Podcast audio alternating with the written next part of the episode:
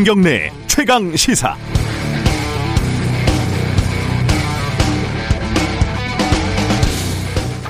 저도 인천 지역 화폐를 쓰는데요. 한 달에 50만 원까지 그 지역 내에서 사용을 하면은 10% 캐시백을 받는 형태입니다. 저 개인한테 5만 원이 이득이죠. 그런데 그래서 저는 지역 소비를 늘렸을까? 그건 좀 아닌 것 같습니다. 원래 50만 원 쓰던 거를 어, 신용카드나 현금으로 쓰던 거를 지역 화폐로 대체를 할 뿐이죠. 말하자면은 10% 할인된다고 한 달에 치킨 두 마리 먹다가 세 마리 안 먹는다는 거죠. 그제 그 조세 재 아, 조세 재정 연구원에서 나온 지역 화폐 보고서는 이런 부분들 등을 통계 자료를 통해서 지적을 하고 있습니다. 경제학적으로 보면은 충분히 제기할 수 있는 쟁점 중의 하나입니다. 여기에 대해서 지역 화폐 전도사쯤 되시는 이재명 지사가 반박을 하고 나섰습니다. 저도 이재명 지사가 어떻게 반박을 할지 좀 기대를 하고 있었거든요. 근데 그게 좀 이상했습니다. 일단 문재인 정부의 공약을 전면 부인하고 있다는 게 문제다 이렇게 얘기를 하는데 설마 국책연구원은 정부의 정책에 반대되는 내용을 발표하면 안 된다 이런 뜻은 아니겠죠. 만약에 그렇다면 이건 과거 어디서 많이 보던 살풍경 아니겠습니까? 또 정치적 주장에 가까운 얼빠진 연구 결과에 대해서 문책이 필요하다. 이 표현에서는 저는 좀 섬찟한 느낌마저 들었습니다. 이재명 지사가 그냥 지사입니까? 대선 지지율 1, 2위 하는 유력한 대권 주자 아니겠습니까? 그 연구자 밤에 잠이 오겠습니까? 실제로 연구원 측은 인터뷰를 거절을 했습니다. 말은 안 했지만 아마 무서울 겁니다. 24시간 오른 사람도 없고 100% 좋은 면만 있는 정책도 세상에는 없습니다. 만약에 그렇게 얘기하는 사람이 있다면 그게 진짜 거짓말입니다. 9월 17일 목요일 김경래 최강시사 시작합니다.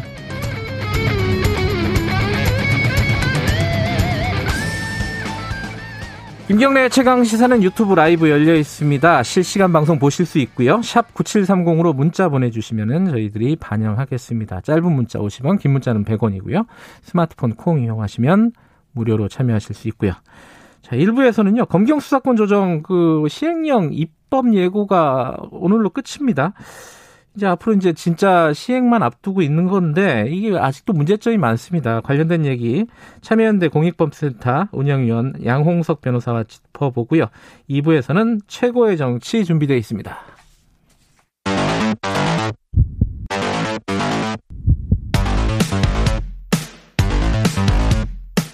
오늘 아침 가장 뜨거운 뉴스 뉴스 언박싱 뉴스 언박싱 민동기 기자 나와 있습니다. 안녕하세요. 안녕하십니까. KBS 김양순 기자 나와 있습니다. 안녕하세요. 네, 안녕하세요. 어, 어제 KBS에서 확진자가 나왔기 때문에 물론 층은 달라가지고 네. 어, 여기가 뭐 폐쇄되거나 이러지는 않았는데 그래도 오늘 하루는 그래도 마스크를 좀 쓰고 좀 진행을 하도록 하겠습니다. 그리고 가급적이면은 어, 출연자 없이 어, 전화로 좀 진행을 하는 방향으로 오늘 좀 해보겠습니다. 일단 오늘 첫 소식은 민주당 얘기 잠깐 해볼까요? 어, 민주당 여러 가지 얘기가 있는데, 에, 뭐부터 할까요? 윤석, 아, 뭐야, 추미애 장관 얘기부터 잠깐 정리해 볼까요? 추미애 장관 얘기, 어제 새로 나온 얘기가 뭐가 좀 있었나요? 일단은 어제 서울 국방부 장관 청문회가 있었는데, 그 안에서도 이제 추미애 청문회다라는 말이 나올 정도로 네. 네. 말이 많았고요. 여러 가지 의혹들이 제기가 되고 있는데 똑같아요. 지금 뱅뱅 돌고 있습니다. 네. 결국에 국방부 민원실에 전화한 사람이 누구냐라는 게 쟁점 중에 하나잖아요. 근데 어제 신원식 국민의힘 의원이 국방부 민원실에 전화한 사람이 누구냐라고 하면서 어, 전화를 한 사람이 여성이다. 음. 그런데 관련 기록에는 추 장관의 남편 이름이 기재돼 있다. 라고 주장을 했어요. 네. 녹취 파일을 뭐 들려주면서 증거가 있게 이렇게 주장을 한 건 아니고요. 네. 어, 어떻게 보면은 여성이 전화했다라고 하니까 추 장관 본인이 전화했다라는 연상 작용을 좀 불러일으키는 그런 효과가 있는 주장을 하고 있습니다. 네. 그래서 신 의원이 역시 이제 서울 국방부 장관 인사청문회에서 한 얘기인데요. 네. 이제 익명의 제보를 인용을 하면서 이게 어떤 여자분이 전화를 했다. 근데 네. 남자분의 이름 그리고 그 이름을 확인해 보니까 추미애 장관 남편분의 이름이었다라고 음. 얘기를 했습니다. 네. 근데 이게 사실 검찰이 압수수색을 해놓고 왜곡은 하지 말라라는 뜻으로 내가 제보를 공개했다 이렇게 얘기를 했거든요. 네. 왜냐하면 증거 자료를 공개하지 않았으니까. 네. 그래서 검찰에다가 왜곡을 하지 말라라는 게 내가 들고 있는 게 진짜다라는 증거는 안 보여주면서 왜곡은 하지 말라라고 하는 거는 또 다른 압박이 아닌가라는 음. 좀 생각이 좀 드는데요. 뭐 나올 때까지는 나온 게 아니다. 나와봐야 아는 거죠. 어, 어제 민주당에서 논평을 냈는데 어, 저도 좀 뭐랄까 깜짝 놀랐습니다. 이게 뭐 갑자기 안중근 의사가 나왔어요. 그죠? 그러니까 박성준 민주당 원내대변인이 서면 브리핑을 했거든요. 네. 그러니까 추미애 장관과 아들과 관련해서 네. 추 장관의 아들은 나라를 위해 몸을 바치는 것이 군인의 본분, 그러니까 네. 위국 헌신 군인 본분이라는 안중근 의사의 말을 몸소 실천한 것이다. 이렇게 주장을 했습니다. 네. 논란이 좀 제기가 됐고요. 국내힘 김은혜 대변인이 논평을 냈는데 왜 난데없이 안중근 의사를 끌어들이느냐? 대국민 사과를 해도 모자랄 판에 나오는 용비 어천가 급할 때일수록 숨을 몰아쉬길 권하고 싶다 이렇게 지적을 했습니다. 네. 비난 여론이 어제 좀 심상치 않아 가지고요. 결국 민주당이 안중근 대목을 삭제한 뒤 다시 논평을 냈는데요. 박성준 원내대변인이 기자들에게 문자 메시지를 보냈거든요. 네. 대변인 논평에서 적절하지 않은 인용으로 무리를 일으켜 깊이 유감을 표한다. 앞으로 좀 더 신중한 모습으로 논평을 하겠다라고 사실상 사과를 했습니다. 잘 이해는 안 돼요. 왜, 왜 사전에 이걸 몰랐을까? 네. 어, 이렇게 받아들여질지를. 그렇죠. 이상하잖아요, 이게. 그렇죠. 그것도 이제 서면 논평이면 사실 데스크를 보거든요. 그렇죠. 그래서 여러 차례 네. 데스크를 보는데 거기에 이제 군인의 본분을 안중근 의사까지 끌어들인 지점에 대해서 상당히 의아심을 품는 분들도 많았고 이제 여기에 대해서 이제 어떻게 보면은 어 절호의 찬스다라고 생각을 하셨는지 안철수 국민의당 대표가 수능 안시의 한 사람으로서 수국 순국 선열들에게 통찰할 일이다라고 수능 안시에서 안시들의 또 반발을 또 직접적으로 예. 자극하는 그런 말씀을 하기도 했습니다. 그리고 뉴스가 제일 많이 됐던 거는 윤봉길 의사의 장손녀인 윤주경 국민의힘 음, 네. 의원이죠. 네. 소년인데요. 어, 이분이 이제 너무나 참담해서 독립운동을 하신 분들이 이런 모습을 보려고 나라를 위해 헌신했을까 생각했다라고 이제 이야기를 했는데 오늘 아침 뉴스를 보니까 어, 윤봉길 의사의 손녀, 뭐, 파르르 떨리는 목소리 이렇게 해서 기사화가 음. 많이 됐습니다. 민주당은 이, 말, 이거 말고도 지금, 어, 이상직 의원하고 김홍걸 의원을 윤리감찰단에 회부한 게 있죠. 그죠? 네. 이 윤리감찰단은 당대표 지시에 따라 윤리심판원의 징계, 당무감사원 감사 등을 요청할 수가 있는데요. 예. 민주당에는 일종의 그 법원 역할을 하는 윤리심판원만 있거든요. 예. 이 윤리감찰단 같은 경우에는 이제 검찰 역할을 하게 될 것 같습니다. 예. 이낙연 대표가 감찰단은 민주당판 공수처 역할을 하게 될 것이다 이렇게 얘기를 했는데 이상직 의원 같은 경우에는 이미 많이 논란이 제기가 됐습니다만 이스타항공 창업주고요. 예. 대량 해고 사태 책임자로 지목이 됐습니다. 그리고 김홍걸 의원은 지난 4월 총선 전에 재산 신고를 할 때 10억이 넘는 아파트 분양권을 누락을 해서 좀 재산을 축소 신고했다는 그런 비판을 받고 있는데요. 이 윤리감찰단이 강도 높은 감찰 조사를 예고를 했기 때문에 두 의원에 대해서도 상당히 강도 높은 조치가 나올 것이다. 이런 전망이 나오고 있습니다. 윤미향 의원은 이 대상에 안 들어가는 거죠? 조사 대상에. 그죠? 네, 일단 윤미향 의원은 조사 대상에 들어가지 않았습니다. 일단 검찰에서 기소를 했고요. 그 다음에 네. 법원의 재판이 기다리고 있기 때문에 네. 어 일단 윤미향 의원에 대해서는 당원권이 정지됐습니다. 이미 본인이 당원권을 내려놓고 당무에서도 다 내려가겠다라고 이야기를 했었잖아요. 네. 이게 받아들여졌고 그 다음에 어제는 윤 의원에 대한 검찰 기소를 당으로서 송구스럽고 무겁게 받아들인다라고 이제 유감을 깊이 음. 밝혔고요.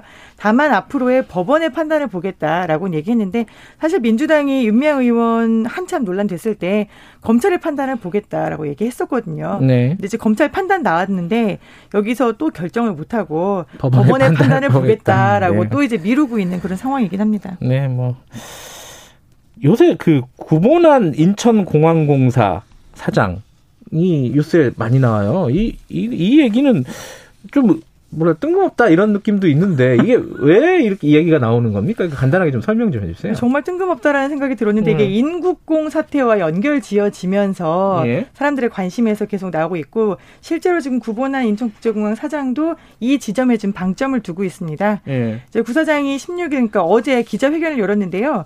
국토교통부 고위 관계자가 자진 사퇴를 요구했다. 음. 자진 사퇴하지 않으면은 이제 기재부 공공기관 운영위원회에 해임을 건의하겠다라고 얘기를 했다는 거예요. 그래서 보통 공공기관의 기관장이 자진 사퇴를 요구받거나 아니면은 해임을 할 수도 있다라는 얘기를 받았을 때 그거를 기자회견으로 본인이 직접 밝히는 경우는 드뭅니다. 그렇죠. 그렇죠. 네, 최근 한 5년 음. 동안은 없었어요.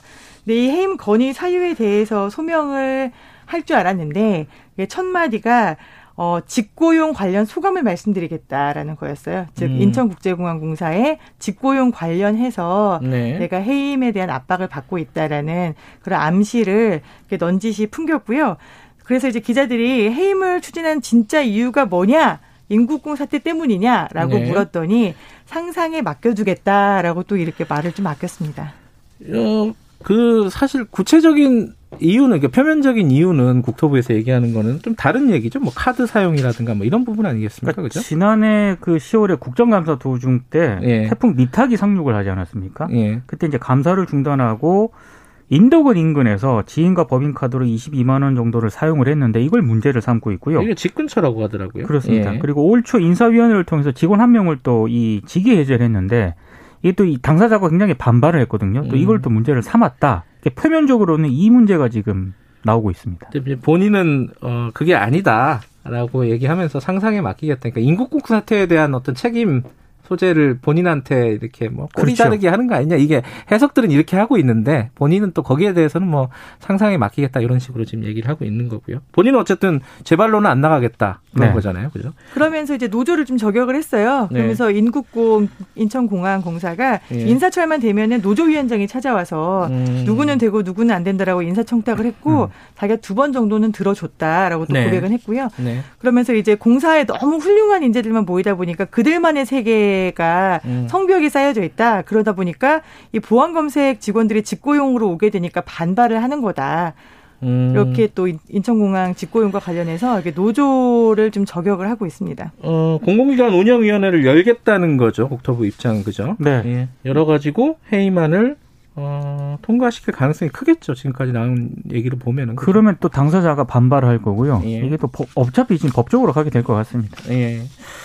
그 얘기 하나 알아보죠. 약간 좀 비극적인 사건인데 그 부모님이 없는 사이에 라면을 끓이다가 어린 형제가 초등학생인가요? 그죠? 10살, 8살이니까요. 음. 상당히 나이도 어린. 그래갖고 화재가 나서 어, 지금 병원에 있다. 그죠? 네, 화재가 났는데 이게 어, 중태입니다. 왜냐하면 음. 장기까지 지금 화상을 입어가지고요. 네. 지금 깨어나지 못하고 있고 이틀째 깨어나지 못하고 있는 그런 상황이어서 많이 위중한 상황입니다. 네. 근데 이 얘기가 처음에는 어 이렇게 코로나 사태 뭐 이후에 이제 부모님들이 일하고 있고 학교도 못 가고 이런 일인 줄 알았는데 또 아동 학대 얘기가 또 나오더라고요. 이건 무슨 얘기입니까? 실제로 주변의 주택가를 좀 취재를 해봤더니 아동 방임이다. 왜냐면 음. 애들이 늘 집에 혼자 있었다는 거예요. 음. 그래서 아동 방임에 대한 신고가 두 차례 정도 있었고 실제로 와서 조사도 하고 했었는데 이게 뭐 보니까 아이들을 뭐 때린다거나 아니면 음. 괴롭힌다거나 이런 정황은 없었고 네. 그 어머니가 약간 우울증 비슷한 게 있어서 아이들을 네. 방임했다라는 그런 의혹들 을 것들은 제기가 되고 있었어요. 네. 근데 이게 말씀하신 대로 원격 수업이나 아니면 코로나 19 때문에 아이들이 방치되었다라는 음. 부분에도 여러 보도가 있었는데 실제로 이 인천의 형제들뿐만 아니라 네. 학교에 안 가는 날들이 이번 2학기 들어서는 거의 안 갔어요. 하루도 안 갔거든요. 우리 집에도 안 가요. 그렇죠. 네. 근데 저희 집에도 그렇고 집에 돌봐줄 사람들이 있으면은 괜찮습니다. 네. 근데 이렇게 어린 아이들이 밥을 못 먹고 또 애들은 얼마나 배가 고파요. 뒤돌아서면 배고픈 애들인데 라면 끓여 먹으려다 이렇게 사고가 나고 하는데 돌봄 사각지대에 있는 아이들을 위한 대책을 음. 맨날 강화해야 된다고 얘기하거든요. 그리고 인천시 교육청도 이 사고 나니까 돌봄 사각지대 최소화하겠다. 돌봄 교실을 안내하겠다라고 얘기하는데 음. 이게 안내를 한다고 돌봄의 사각이 해소되는 걸까? 네. 도대체 아이들이 학교는 언제 가는 걸까? 선생님은 네. 아이들이 아침에 뭐 하는 건지 전화 한 통 하는 걸까라는 그런 참 의문이 들었습니다. 이게 코로나가 장기화될 가능성이 뭐 거의 확실시 되고 있기 그렇죠. 때문에 이 사각지대에 대해서는 지금이라도 좀 이렇게 검토를 해서 좀 없애 나가야죠 사각지대를. 네. 그렇죠. 마지막으로 간단하게 어 스가 총리가 공식 취임했죠 어제. 근데 아베 정권 2.0? 이거는 시즌 2라는 뜻인가요? 예, 왜냐하면 새 내각 관료 20명에 대한 인선을 단행을 했는데요. 예. 내각 관료 아베 내각 관료 11명이 중용이 됐습니다. 특히 아. 이제 아베 총리의 친동생을 후임 방위상에 임명을 했는데 네. 극우 성향으로 알려져 있거든요. 예. 그러니까 강요들의 면면을 봤을 때 아베 정부 2.0이라고 평가를 해도 무방하다 이런 얘기가 음. 나오고 있는데 왜 그러느냐? 뭐 당내 기반이 아직 약한 탓도 있지만 이대로 가면은 아베 총리의 그늘을 벗어날 수 없을 것이다라는 전망이 좀 지배적입니다. 음. 문재인 대통령 축하 서한 보내면서 뭐 언제든지 만날 수 있다 이런 취지였죠, 그죠? 어. 원론적인 입장을 밝혔습니다. 음, 한일 네. 관계 개선을 하겠다는 뜻을 밝혔는데요. 네. 아, 제대로 잘 될지는 좀 의문입니다. 예, 지금 분위기로 봐서는 아베 정부의 기조를 그대로 유지할 가능성이 높기 때문에 예, 뭔가 계속 뭔가 반전 어, 변화의 움직임이 보이기는 좀 쉽지 않은 상황이다. 네. 네, 방위상으로 임명된 기시 노부가 이제 아베 총리의 친동생이잖아요. 이제 네. 근데 어, 다른 곳에 입적돼 가지고 성이 다른 건데. 아 그래요? 네. 어, 디테일을 알고 계시군요. 아, 네, 그렇더라고요. 네. 그런데 이 기시 노부 의원은 야스쿠니를 함께 참배하는 신사, 야스쿠니 신사를 함께 참배하는 의원들의 모임. 있죠. 네. 소속이 되어 있는 음. 사람입니다. 그러니까 우리가 아무리 마주 앉아 대화할 준비가 되어 있다 하더라도 네. 아베 2.0이라면은 음. 언제 마주 앉을 수 있을지는 잘 그렇죠. 모르겠네요. 이 정도면 뭐 2.0도 아니고 한 1.2 정도 되지 않을까. 여기까지 듣겠습니다. 고맙습니다. 고맙습니다. 고맙습니다. 뉴스 언박싱 민동기 기자, KBS 김양순 기자였습니다. 지금 시각은 7시 36분입니다.